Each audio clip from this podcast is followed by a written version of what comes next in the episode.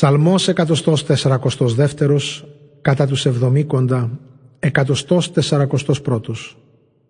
Ο Κύριος ίστα το καταφύγιο του καταδιωγμένου, μασχίλ του Δαβίδ, προσευχή όταν ήταν στη σπηλιά.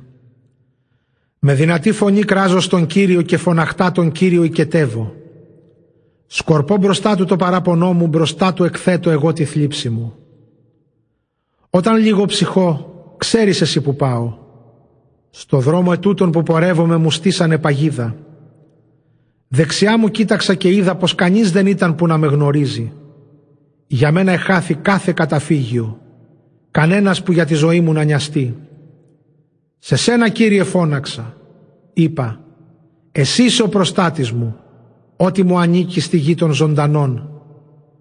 Στη δέησή μου δώσε προσοχή, γιατί πολύ εξασθένησα, απάλαξέ με από τους διώκτες μου, γιατί είναι δυνατότεροι από μένα. Λευτέρωσέ με από τη φυλακή μου, και τότε στον δικαίον της σύναξη θα σε δοξολογήσω, γιατί με φρόντισες.